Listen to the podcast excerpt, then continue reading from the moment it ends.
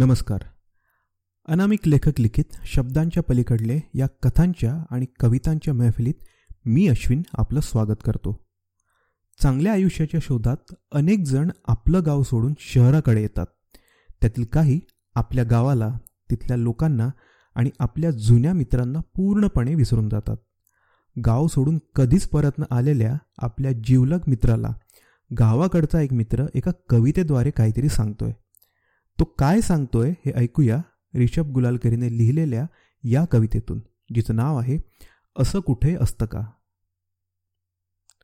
शहरातल्या त्या गर्दीमध्ये मन तुझं वसतं का? विसरून गेलास गावाला या असं कुठे असतं का? कॉन्क्रीटच्या त्या जंगलामधून आभाळ निळ दिसतं का? कॉन्क्रीटच्या त्या जंगलामधून आभाळ निळं दिसतं का? आयुष्याचं गणित त्या आठ बाय दहात बसतं का? शहरातल्या त्या गर्दीमध्ये मन तुझं वसतं का? विसरून गेलास गावाला या? असं कुठं असतं का? मारुतीच्या देवळासमोर आवार मोठं असतं का? मारुतीच्या देवळासमोर आवार मोठं असतं का?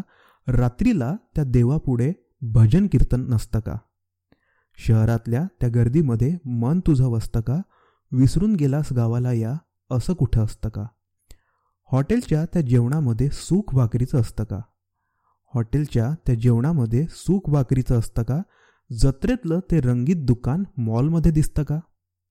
शहरातल्या त्या गर्दीमध्ये मन तुझं वसतं का? विसरून गेलास गावाला या? असं कुठे असतं का? खाटेवरचं गोड स्वप्न बेडवर पण दिसतं का? खाटेवरचं गोड स्वप्न बेडवर पण दिसतं का? धावून येण्या संकटकाळी शेजार पाजार असतं का? शहरातल्या त्या गर्दीमध्ये मन तुझं वसतं का? विसरून गेलास गावाला या?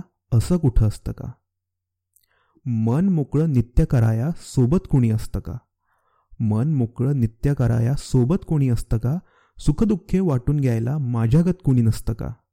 शहरातल्या त्या गर्दीमध्ये मन तुझं वसतं का? विसरून गेलास गावाला या? असं कुठं असतं का? विसरून गेलास मित्राला या?